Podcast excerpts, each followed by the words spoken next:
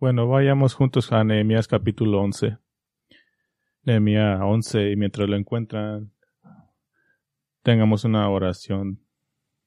Padre, esta, esta tarde, mientras venimos a unos pasajes oscuros del Antiguo Testamento, confiamos que toda la escritura es inspirada de, por ti y, y lo miraremos en el capítulo de Nehemías 11. Así que estamos emocionados esta noche, Señor, para ver las verdades que tienes y em, te pedimos que nuestras mentes y nuestros corazones lo reciban y nuestras almas estén ansiosas y nuestras vidas sean cambiadas y sean más conformadas a la gloria de Cristo, más conformadas a su semejanza. Así que esta tarde, Señor, oramos que tú nos hagas cada vez más como Cristo, nos hagas más obedientes y que nos cambies más y más hacia, su imagen. Lo oramos en el nombre de Cristo Jesús. Amén. Estamos en Nehemías 11, pero quiero hablarles acerca del libro de Isaías y regresaremos a Nehemías. El libro de Isaías es un libro muy glorioso y hemos estado mucho en Isaías. Es uno de mis libros favoritos, como pueden saber. Y muy claramente el libro de Isaías se repite a sí mismo en su predicción de que Dios exiliaría a su pueblo para su fidelidad al pacto y que Él también los traería a casa. Isaías 40 se aparta de los capítulos de juicio duro y difícil del capítulo 1 al 39 para comenzar Consuelen, consuelen a mi pueblo, dice su Dios. Y él explica que la disciplina será completada y que la gracia de Dios brillará una vez más sobre su pueblo y ellos volverán a casa. Y como hemos visto, el regreso del exilio de unos diez mil judíos que, que comenzó setenta años después de la primera cautividad en Reino del Sur de Judá en el 605 a.C. Este regreso sí cumple con esa promesa de Dios. Y sin embargo, nunca, ni siquiera cerca, ni siquiera está cerca de toda la gloria que Israel disfrutó bajo los años de apogeo del rey David y el rey de Salomón. Así que siempre estamos queriendo un poco más. Y esta noche, el texto de esta noche no es diferente. De hecho, a primera vista parece bastante mundano. Y miramos una lista de todos estos nombres de personas casi mundanas, una lista de personas. Un erudito escribió esto. Hay poca expectativa de que Nehemías 11 se convierta en uno de los capítulos más famosos o más queridos del Antiguo Testamento. El lector moderno no encuentra muy interesante las largas listas de nombres hebreos difíciles de pronunciar. Y, y como le dije a mi hija Julia, mientras trató de pronunciar una y lo, lo pronunció mal. No le dije, no le diré cuál es, cuál es, porque tal vez yo también lo pronuncié mal, pero no lo encontré muy interesante, acaso, ¿no? Así que pienso que la forma más efectiva de abordar este texto y esta, noche estaremos abordando todos los capítulos 11 y 12 del 1 al 26.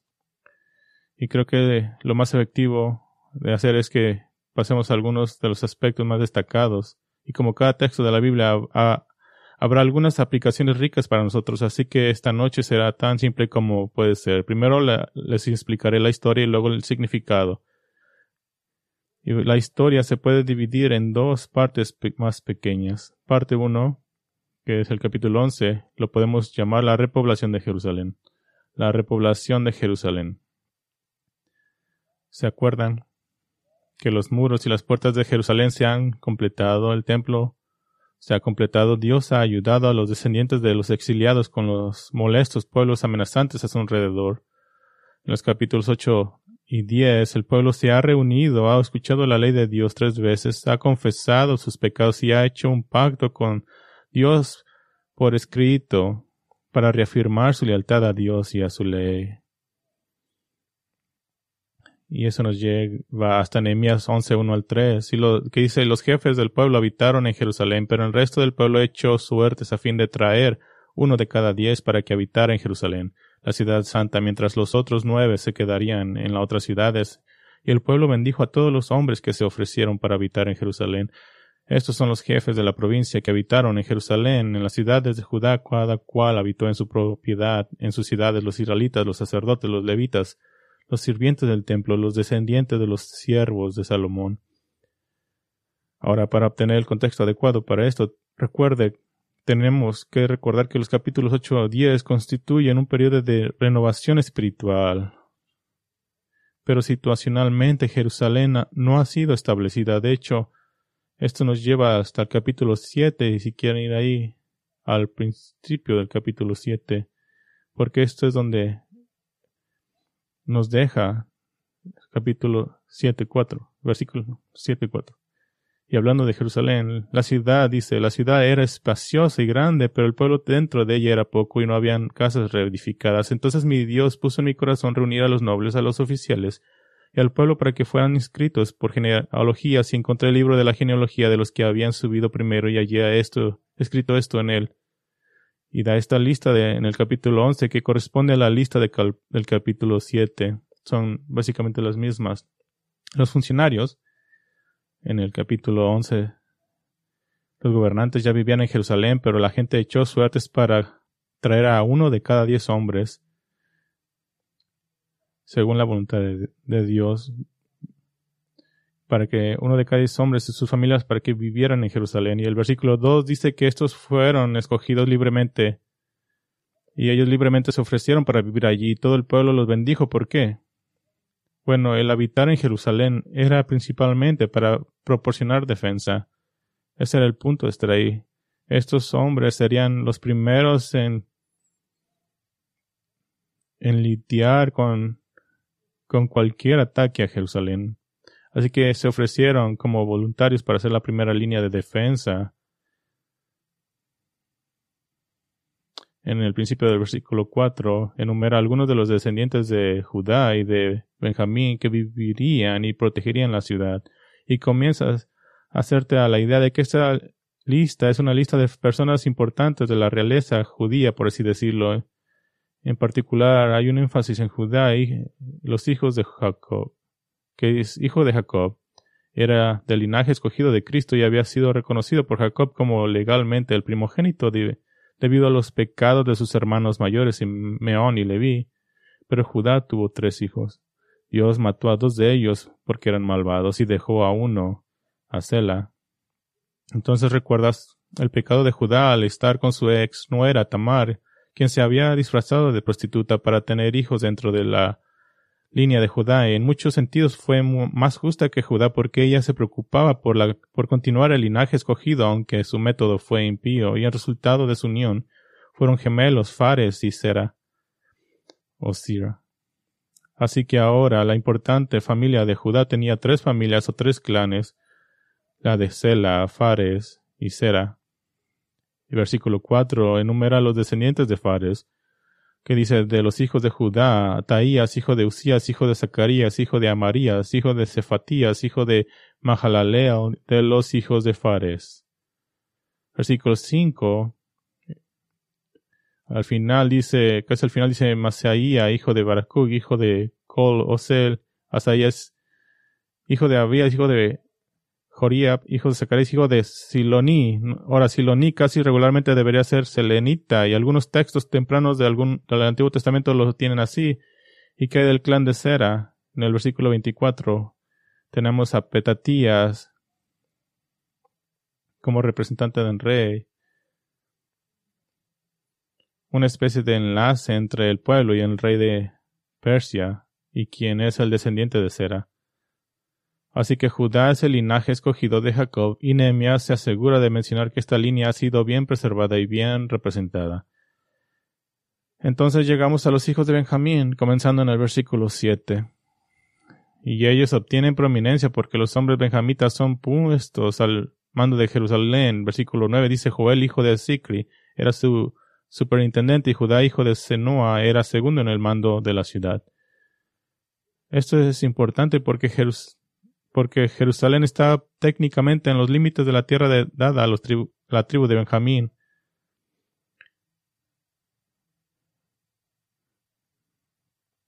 Ahora, esto sería importante más tarde, pero observe la estructura de mando. no era un gobernante supremo, sino un superintendente perfecto, un segundo al mando, algo así como un simple sistema de balances de poder. Ahora, comenzando en el versículo 10, llegamos a la lista de sacerdotes y sus parientes que vivirían en Jerusalén y, solo quiero apuntar un, detalle. En el versículo 14, ese es el sacerdote y que dice, y sus hermanos hombres de gran vigor. Ahora, ¿por qué necesitarían los sacerdotes de hombres de gran vigor? Bueno, era parte de la fuerza voluntaria para proteger Jerusalén. El resto del versículo 14 dice que su comandante era Sabdiel, el hijo de Gedolim.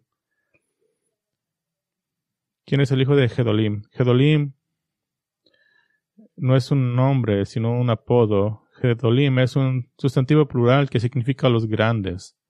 En otras palabras, Sabdiel, el sacerdote, era el comandante de las fuerzas sacerdotales voluntarias porque era el más grande y más fuerte de, de todos ellos con toda probabilidad. Pongámoslo, pongámoslo así, Sabdiel era el David papilón del clérigo en Jerusalén. Ahí está David se pueden relajar. Él era el, sacerdote más alto, pero también es uno que tenía una espada. Y de hecho, volviendo al versículo 6, todos los descendientes de Fares son llamados 400, 468 hombres fuertes, la misma razón para protección. Así que habían cientos y cientos de soldados protegiendo Jerusalén, protegiendo el templo, protegiendo la ciudad entera. En el versículo 15 a 18, Nehemías da la lista de los levitas, el personal de apoyo para la adoración en el templo. Destacaría a dos hombres en el versículo 17, Matanías, que era jefe para comenzar la acción de gracias en la acción, y Bakbuquías, el segundo entre sus hermanos.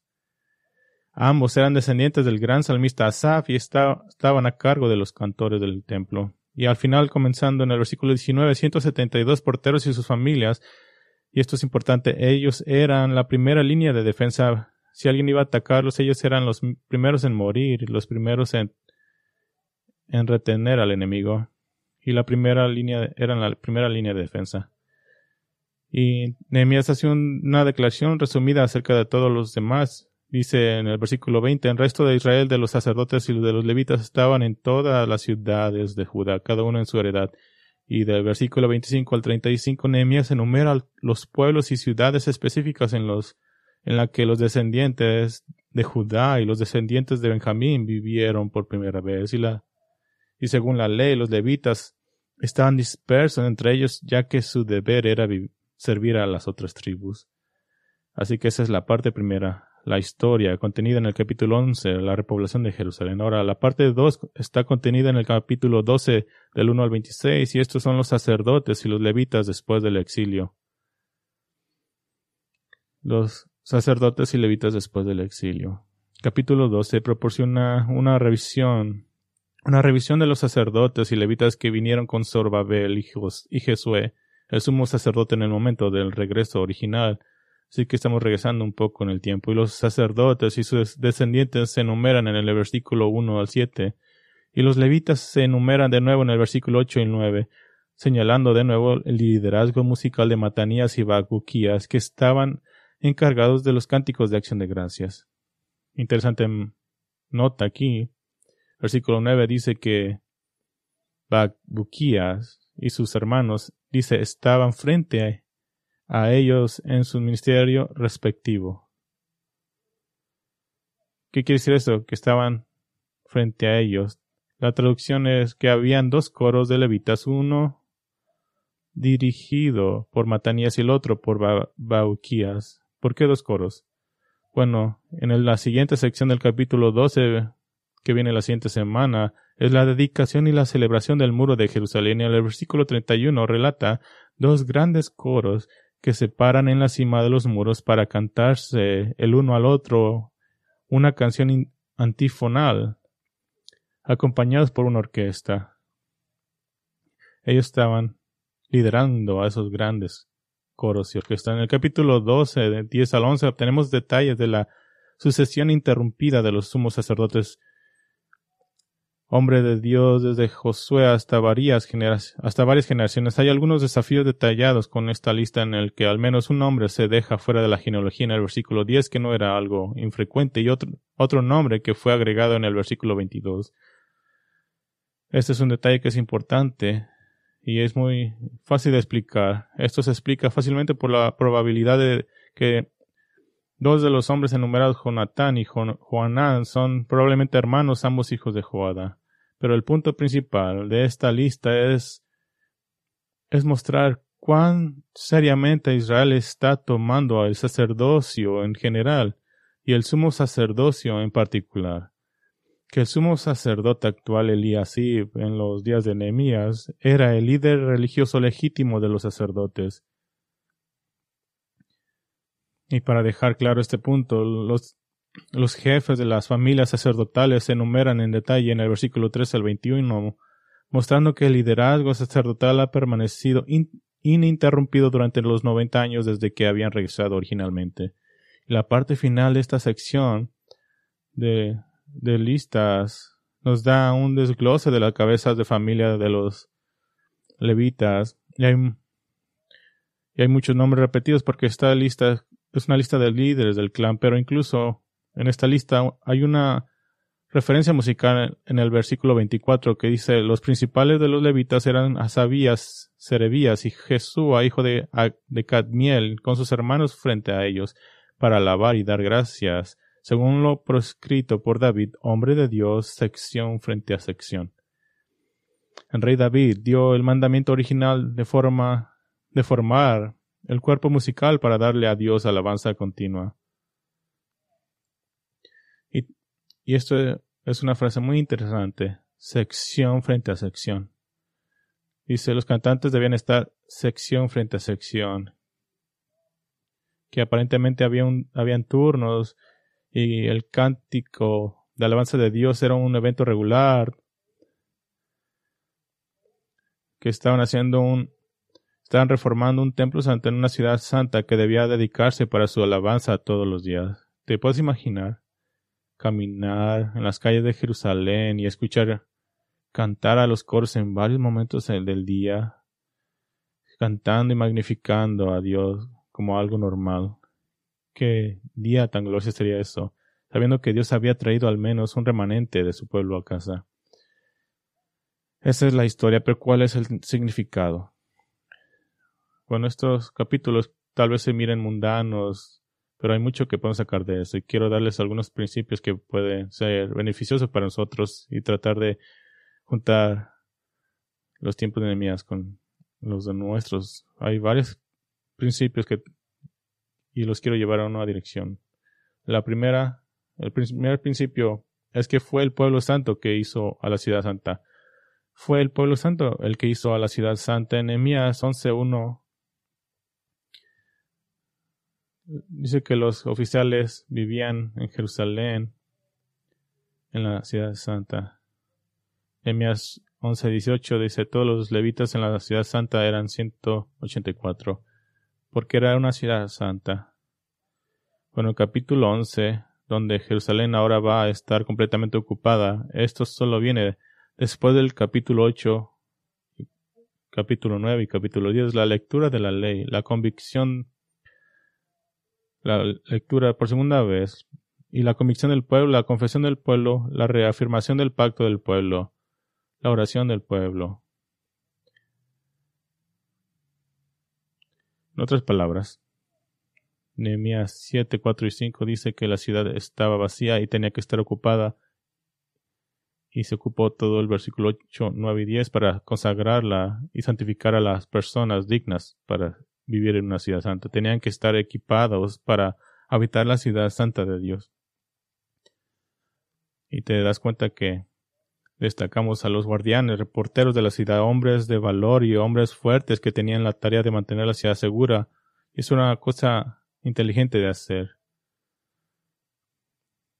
Muchos cientos de hombres listos para pelear, pero la, mejor salvaguarda para la ciudad era la santidad y la lealtad al pacto por parte de la gente. Porque ¿qué fue lo que los llevó en problemas? ¿Qué los llevó al exilio? ¿Qué, lo, qué provocó que fueran conquistados? Era su pecaminosidad. Así que la cosa más importante, forma más importante de guardar la ciudad no eran hombres teniendo hombres de valor, sino viviendo vidas santas como mujeres, niños, viviendo en la ciudad y en su alrededor. Es así del mismo modo es en la iglesia. Que la cosa que cuida a la iglesia, la santidad es la mayor salvaguardia para la iglesia. No el ser relevante. ¿A quién le importa ser relevante? No el tratar de complacer al mundo y ciertamente no el tratar de ser como el mundo. La seguridad de la iglesia depende de su santidad. Y ese es un concepto muy importante que muchas veces se, ha perdido. La seguridad de la Iglesia depende de su santidad, de la voluntad y del deleite de los miembros de la Iglesia para caminar de una manera digna del Evangelio de Cristo. Y, no quiero decir que nos guardemos de la persecución. Vamos a tener muchas dificultades, pero estoy hablando espiritualmente puros, sin, espiritualmente sin mancha. La mejor defensa para la Iglesia contra los engaños del mundo es la santidad de su pueblo, y nunca ha cambiado eso. Hay un segundo principio que podemos obtener del capítulo 11 y 12. El pueblo santo vive vidas sacrificiales. El pueblo santo vive vidas sacrificiales. Eso es parte de ser un creyente en Cristo. Usted notó al comienzo del capítulo 11 que uno de cada diez hombres fueron escogidos por sorteo para habitar Jerusalén, para ser los guardianes, los primeros en responder a los problemas. Esto está relacionado con el fin del capítulo 10, cuando los exiliados que habían regresado acordaron guardar la ley. Y miramos el principio de los diezmos, que dice que trajimos el diezmo, el diez de nuestro grano a los levitas, porque los levitas eran los que recibían los diezmos donde servíamos. Ahora ellos no estaban, ellos mismos estaban diezmando, mostrando estaban mostrando que ellos estaban dándose a sí mismos, están sacrificándose a sí mismos. Y lo que está mostrando es que el verdadero adorador de Dios no solamente da cosas externas, sino que se da a sí mismo. De hecho, el apóstol Pablo muestra exactamente este principio.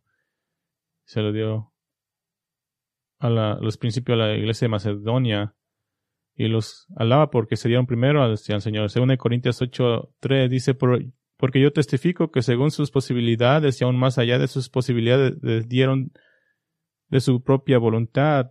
Esto pasó cuando hicieron la, la colecta para Jerusalén. Dice, suplicándonos con muchos ruegos el privilegio de participar en el sostenimiento de los santos. Esto es fenomenal. Esto es como alguien aquí levantando su mano al final del servicio y diciendo, ¿podemos pasar la ofrenda una vez más?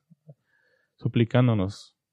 Y esto no como lo había esperado, sino que primeramente dice, se dieron a sí mismos al Señor y luego a nosotros por la voluntad de Dios. ¿Por qué estaban tan generosos? ¿Por qué están suplicándole a Pablo de ser parte de, esta contribución en Jerusalén? Porque primero se dieron a sí mismos. Ellos estaban exactamente en el espíritu de Romanos 12, que dice, por tanto, hermanos, les ruego por la misericordia de Dios que presenten sus cuerpos como que sacrificios vivos, santos, aceptable a Dios, que es el culto racional de ustedes.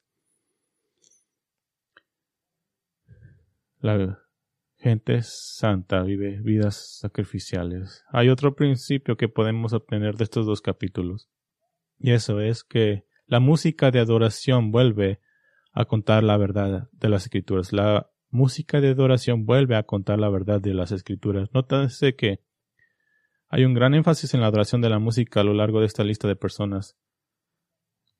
Y hay una mención interesante del rey David, pero aquí hay un hecho trivial. David no es referido como rey, no se le refiere a él como rey. De hecho, se le describe mucho más en el papel de profeta, capítulo 12, 24. David es descrito como el hombre de Dios. Ese es un un título técnico para un profeta, alguien que recibe revelación por Dios. Y, David es un profeta, preguntar así, tienes que simplemente al leer los salmos puedes verlo. En el 12.36 dice, con los instrumentos musicales de David, el hombre de Dios. 12.37 dice, la ciudad de David y la casa de David. 12.45 dice, las responsabilidades de los porteros y de los cantores según los el mandamiento de David. 12.46 dice, en los días de David y Esab, en tiempos antiguos había directores de los cantores, cánticos de alabanza e himnos de acción de gracias a Dios. En, otras palabras, todas las referencias a David se refieren a su papel como profeta, hombre de Dios, receptor de revelación, en relación con la adoración de la música. Y esto pasa seis veces. De hecho, la referencia más abierta a David como profeta de Dios en relación con la adoración musical de Dios se encuentra en Segunda de Crónicas 29-25. No tienen que ir ahí, pero simplemente escuchen esta conexión. David como profeta. Dice, luego Ezequías situó a los levitas en la casa del Señor con címbalos, con arpas y con liria, liras, conforme al mandamiento de David y de Gad, el vidente del Señor, y el profeta Natán, porque el mandamiento procedía del Señor por medio de sus profetas. ¿Cuáles profetas? David, Gad y Natán.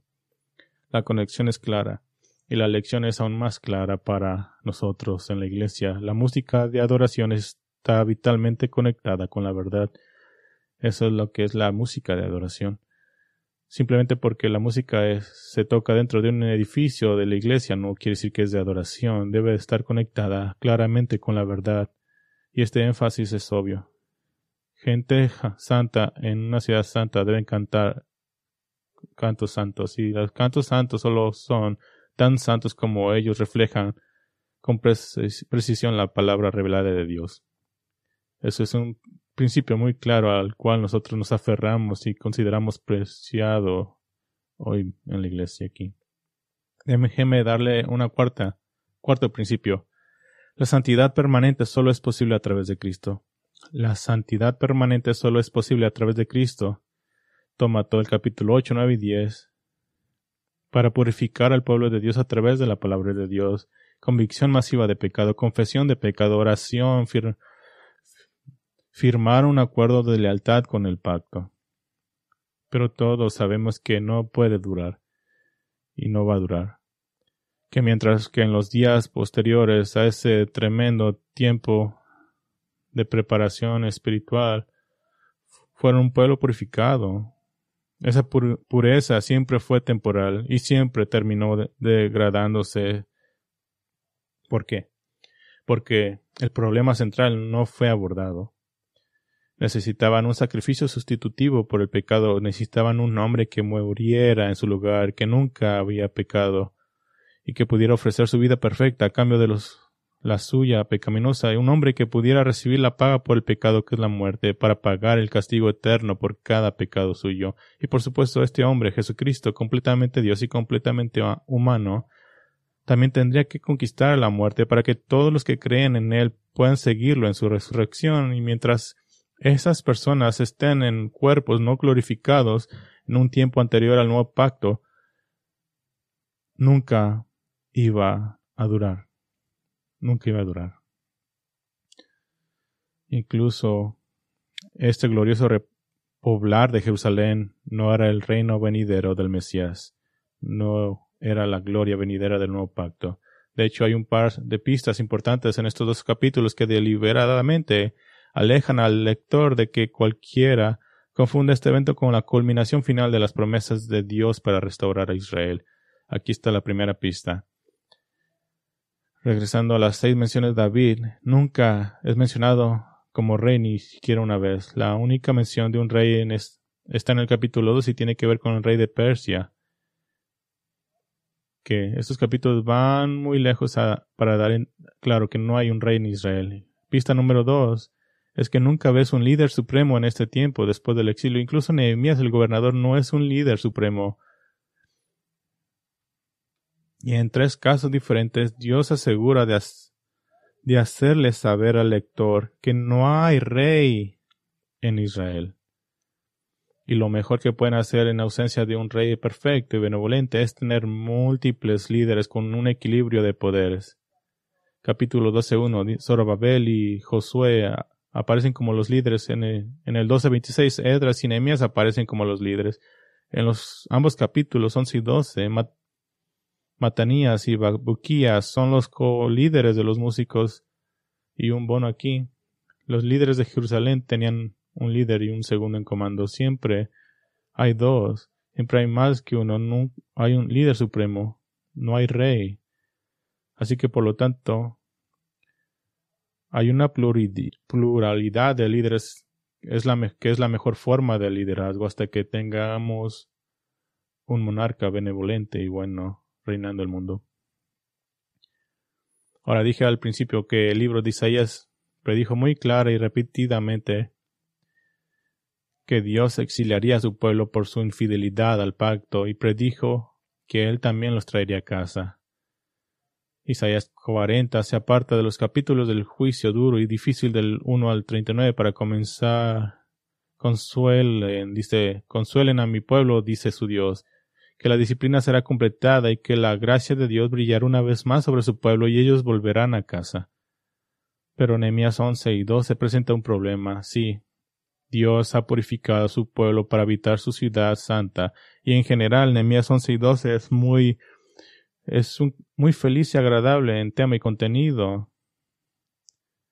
Pero el problema es que no durará. El pueblo de Dios ha sido purificado por ahora. Y todo lo que tienes que es continuar en la historia para mirar cómo se degradan. Si los israelitas han regresado, pero todavía bajo el dominio persa y sin, y sin ningún rey israelita, ciertamente ningún rey davídico estará manjo el dominio persa hasta alrededor del 331 a.C. Alejandro Magno conquistó el imperio persa durante un periodo de una década y tomó el control de la región de Judea alrededor del 331 a.C. y continuó su trabajo cultural de tratar de unificar su imperio mediante la difusión del helenismo, cultura y lenguaje griegas. El helenismo se extendió por toda la comunidad judías con el griego convirtiéndose en el idioma preferido, aunque el hebreo y el arameo continuaron entre los judíos locales. Había una, tensión continua entre los diferentes grupos de judíos con respecto al debilitamiento de la identidad judía a través del helenismo, y esta brecha cultural continuó durante siglos, incluso siendo un problema en la iglesia primitiva de Jerusalén, como se registra en Hechos 6, entre los helenistas y los judíos en la iglesia. Después de la muerte de Alejandro Magno en el 323 a.C., su general dividió su imperio entre ellos, que se convirtieron en dinastías en varias tierras del imperio, y los Ptolomeos en Egipto y los Seleucidas en el área sirio-mesopotámica gobernaron a todas las personas en Judea, porque Judea estaba atrapada entre esos territorios. Parece que en toda la historia Jerusalén siempre está entre dos poderes. Los Ptolomeos en Egipto gobernaron a Judea primero y realmente permitieron la total libertad religiosa e incluso mucha autonomía política, pero la cercanía de los seleucidas causó todo tipo de lucha interna y toma de partido entre judíos, tratando de averiguar quién saldría victorioso. En el 194 a.C., los helenitas tomaron el control de Judea y endurecieron las restricciones religiosas mucho más de lo que los Ptolomeos habían tenido y ahora las tensiones comenzaron a aumentar entre los judíos y los gobernantes helenísticos.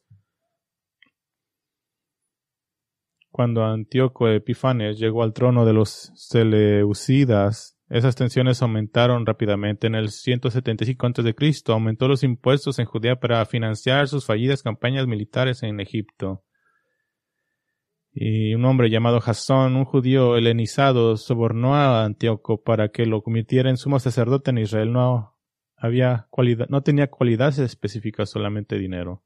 Solo tres años después, la posición de sumo sacerdote fue para otro judío helenizado, Manal, Manalao. Esta asociación llevó a Antíoco a colaborar con simpatizantes judíos para, listos para esto, convertir al pueblo de Dios, al templo de Dios en un santuario pagano alrededor del año 167 a.C., un sacerdote a las afueras de Jerusalén, Matanías, junto con sus cinco hijos, lideró una revuelta contra el gobierno de Antíoco Epifanes. Utilizaron ataques furtivos rápidos en ciudades y pueblos claves. La revuelta continuó bajo uno de los hijos de Matatías, Matatías Judas. A Judas se le dio el apodo de Macabeo, que quiere decir martillo, y tomaron el control de Jerusalén de nuevo. Los seguidores de Macabeos purificaron y reedificaron el templo en Jerusalén y el evento aún se conmemora en Hanukkah. De eso se trata Hanukkah. Bueno, esta revuelta comenzó como una lucha por la libertad religiosa, pero se convirtió en una guerra por una independencia total. El control fue de ida y vuelta, con una serie de sangrientas batallas y cambios de poder durante un periodo de una década o algo así. Y eventualmente se convirtió Israel como algo así como Afganistán y, e Irak, con, constantes guerras. Y los selucitas recuperaron el control cuando Jonatán, uno de los hermanos de Macabeo, hizo un trato con los selus Seleucidas para que él fuera el sumo sacerdote en Jerusalén. Por lo que una vez más tuvieron la libertad de disfrutar, que disfrutaban bajo los persas, pero aún bajo el pulgar de otro imperio. Aún no habían sido independientes. Y debido a que esto estaba tan fuera de lo normal y no estaban en línea con la ley mosaica durante ese tiempo, se, desarrollaron varias facciones religiosas, incluidos los fariseos, los saduceos y esenios, los asenios se fueron al desierto y son los que produjeron los, los escritos del mar muerto que tenemos ahora. Pero la inestabilidad política continuó hasta que los judíos nombraron a Simón, el último hermano vivo de Macabeo. Y, y Simón fue gobernador y sumo sacerdote y Simón presionó por una independencia total de Israel y después de ganar una batalla contra una importante comunidad judía helenizada en el 141 a.C. por primera vez desde el siglo 7 a.C. Israel fue independiente bajo Simón como su gobernante y sumo sacerdote. Pero esto solo duró seis años, ya que el yerno de Simón asesinó a Simón, y el hijo de Simón, Juan, Hircano, se convirtió en sumo sacerdote, pero inmediatamente hizo un trato con los Seleucidas seleucidas que intentaban recuperar algunas tierras en Israel, las cuales él daría como tributo para mantener la independencia, lo que significaba que Israel realmente no era independiente. Pero esta pseudo paz duró 20 años y Hircano pudo recuperar parte del territorio israelita original, anexo y Idumea en el sur y adquirió las provincias de Samaria justo al norte de Judea y de Galilea justo al norte de Samaria. En los siglos anteriores, los samaritanos judíos mezclados con otros pueblos habían construido su propio templo en el monte Gerizim. Hircanus lo destruyó y marcando la división final entre samaritanos y judíos, que duró hasta la época de Cristo. En el 104 a.C., Hircano murió y dejó el control a su hijo Aristábulo, que gobernó solo un año, pero por primera vez desde el regreso del exilio, un líder tomó el título de rey de Israel. Y solo una nota aquí, todo, todo esto, todos estos gobernantes en estas últimas décadas habían sido tanto sacerdotes como gobernantes y ahora eh, y miras que Israel estaba anhelando un regidor que fuera tanto sacerdote como rey. Y finalmente estalló una guerra civil masiva por el control que abrió el camino para que los romanos se metieran e intervinieran, tomándose el control de Judá, Samaria y Galilea, y usando reyes y gobernantes títeres en Israel, Roma continuó con, en el poder, no como los persas que gobernaron desde la distancia de cientos de millas, sino con una presencia visible de gobernadores y soldados romanos, lo que porque literalmente hicieron un fuerte en Jerusalén. Por supuesto nos lleva al momento del nacimiento de Cristo. ¿Cuál es el punto de esta lección histórica? El punto es que los días gloriosos de Nehemías 11 y 12 no solo no fueron realmente tan gloriosos, sino que no duraron. Y durante 400 años hubo revueltas, nunca una verdadera independencia y nunca un rey legítimo. Así que eso plantea la pregunta, ¿fueron las profecías en Isaías de regreso y restauración de Israel completamente consumadas en Esdras Nehemías, como lo hemos visto repetidamente en Esdras Nehemías? Que no lo fueron. Pero Isaías va más allá del ejemplo, la vista previa de las promesas del rey de Dios. Dios promete un rey verdadero. Él les promete un Mesías en Jerusalén Isaías 24-23 dice, entonces la luna se abochornará y el sol se avergonzará, porque el Señor de los ejércitos reinará en el monte Sión y en Jerusalén, y delante de sus ancianos estará su gloria. Recuerda cómo Dios insistió en que Jerusalén fuera una ciudad santa, hablando de un día futuro cuando Jerusalén será verdaderamente libre bajo el reinado del Mesías. Isaías 52.1 dice, Despierta, despierta, vístete de tu poder, oh Sión. Vístete de tus ropajes hermosos, oh Jerusalén, ciudad santa. Porque el incircunciso y el inmundo no volverán a entrar en ti. Será limpiada. ¿Cuál será la reputación de Jerusalén en todo el mundo? Isaías 62, 12 dice, y los llamarán pueblo santo, redimido del Señor, y a ti te llamarán ciudad deseada, ciudad no abandonada. Y escucha, todo esto es solo en el reino milenial. Aquellos que se niegan a adorar a Dios no se les permitirá entrar en la ciudad santa. Y de hecho, llevándonos una era más allá al estado eterno final, a la nueva Jerusalén, Escucha lo que dice Apocalipsis 21-22. Dice, no vi en ella templo alguno porque su templo es el Señor. Dice, jamás entrará en ella nada inmundo ni en el practica ni el que practica abominación y mentira, sino solo aquellos cuyos nombres están escritos en el libro de la vida del Cordero. Y recuerdas las canciones de, la, de acción de gracias que debían de continuar, que podías caminar en la ciudad y escuchar los cantores las orquestas tocando para la gloria de Dios. Eso se asumó muy rápido cuando se corrompió el sistema del templo. Pero cuando Cristo regrese, Isaías 51.3 dice, Ciertamente el Señor consolará a Sion, consolará todos sus lugares desolados, convertirá su desierto en Edén, y sus lugares desolados en el huerto del Señor. Gozo y alegría se encontrarán en ella, la acción de gracias y voces de alabanza que el canto volverá. ¿Y qué tal los porteros, los guardias que vigilaban los enemigos? Isaías imagina los atalayas de Jerusalén ahora viendo venir a alguien más.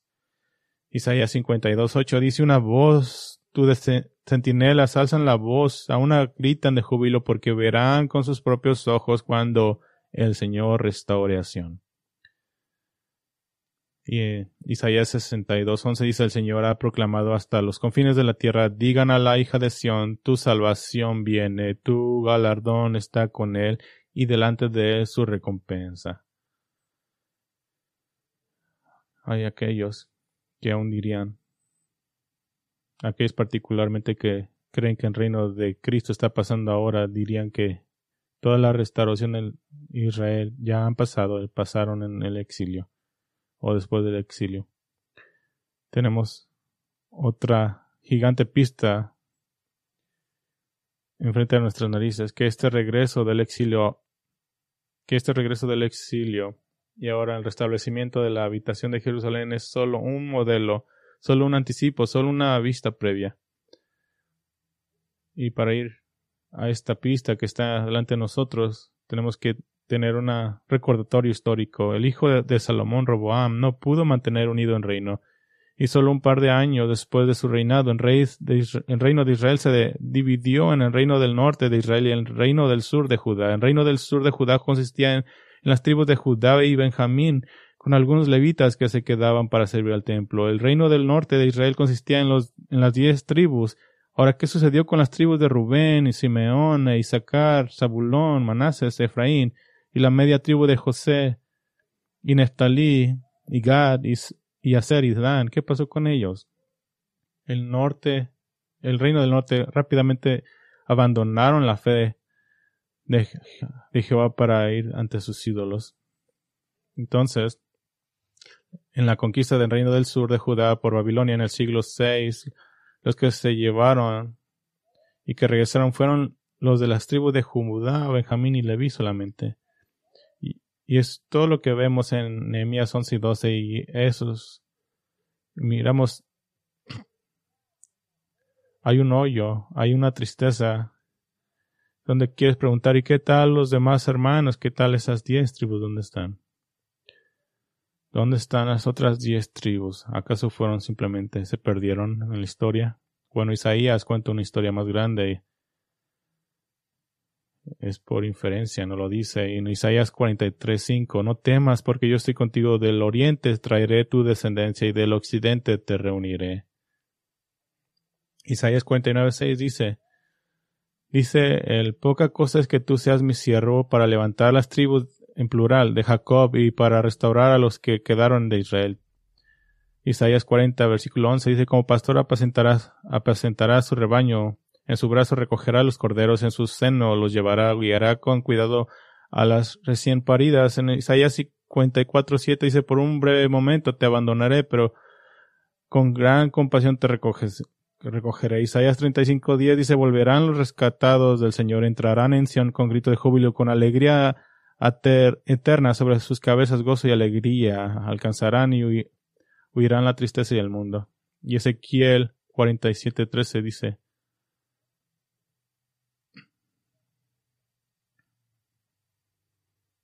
Bueno, vayan con, vayan a Ezequiel 47.13 por un momento y terminaremos. Ezequiel 47.13. Ahora, Ezequiel 47.13 es, es la gloriosa descripción del reino venidero. La descripción del nuevo templo estará en Jerusalén durante el reinado de Cristo, una descripción de toda la tierra, sus límites, una descripción de los líderes. Ezequiel 47:13 dice, así dice el Señor, es el tiempo del milenio. Ezequiel 47:13 dice, así dice el Señor Dios, estos serán los límites según los cuales repartirán la tierra por heredad entre las doce tribus de Israel. Vayan a Ezequiel 48:31. Ezequiel 48:31. Esta es una descripción de la ciudad de Jerusalén. Ezequiel 48:31. Las puertas de la ciudad llevarán los nombres de las tribus de Israel, tres puertas al norte, la puerta de Rubén, una a la puerta de Judá, otra a la puerta de Levi, otra. Al lado oriental cuatro mil quinientos codos y tres puertas. La puerta de José, una, la puerta de Benjamín, otra, la puerta de Dan, otra, al lado sur, cuatro mil quinientos codos por medida, y tres puertas, la puerta de Simeón, una, la puerta de Sacar, otra, la puerta de Zabulón, otra, y al lado occidental, cuatro mil quinientos codos, sus tres puertas, la puerta de Gad, una, la puerta de Acer, otra, la puerta de Neftalí, otra, la ciudad tendrá dieciocho mil codos en, en derredor, y el nombre de la ciudad desde ese día será El Señor está allí. Cuando Dios hace promesas, Él mantiene cada una de ellas.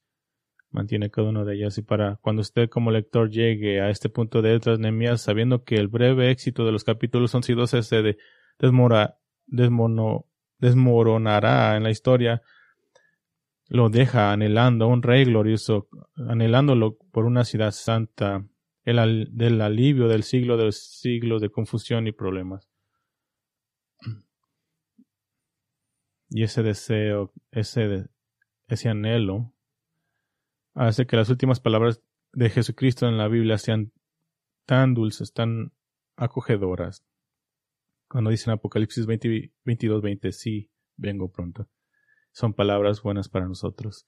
Así que Edras Nehemia nos deja con un gran... Ah, pero necesitamos más.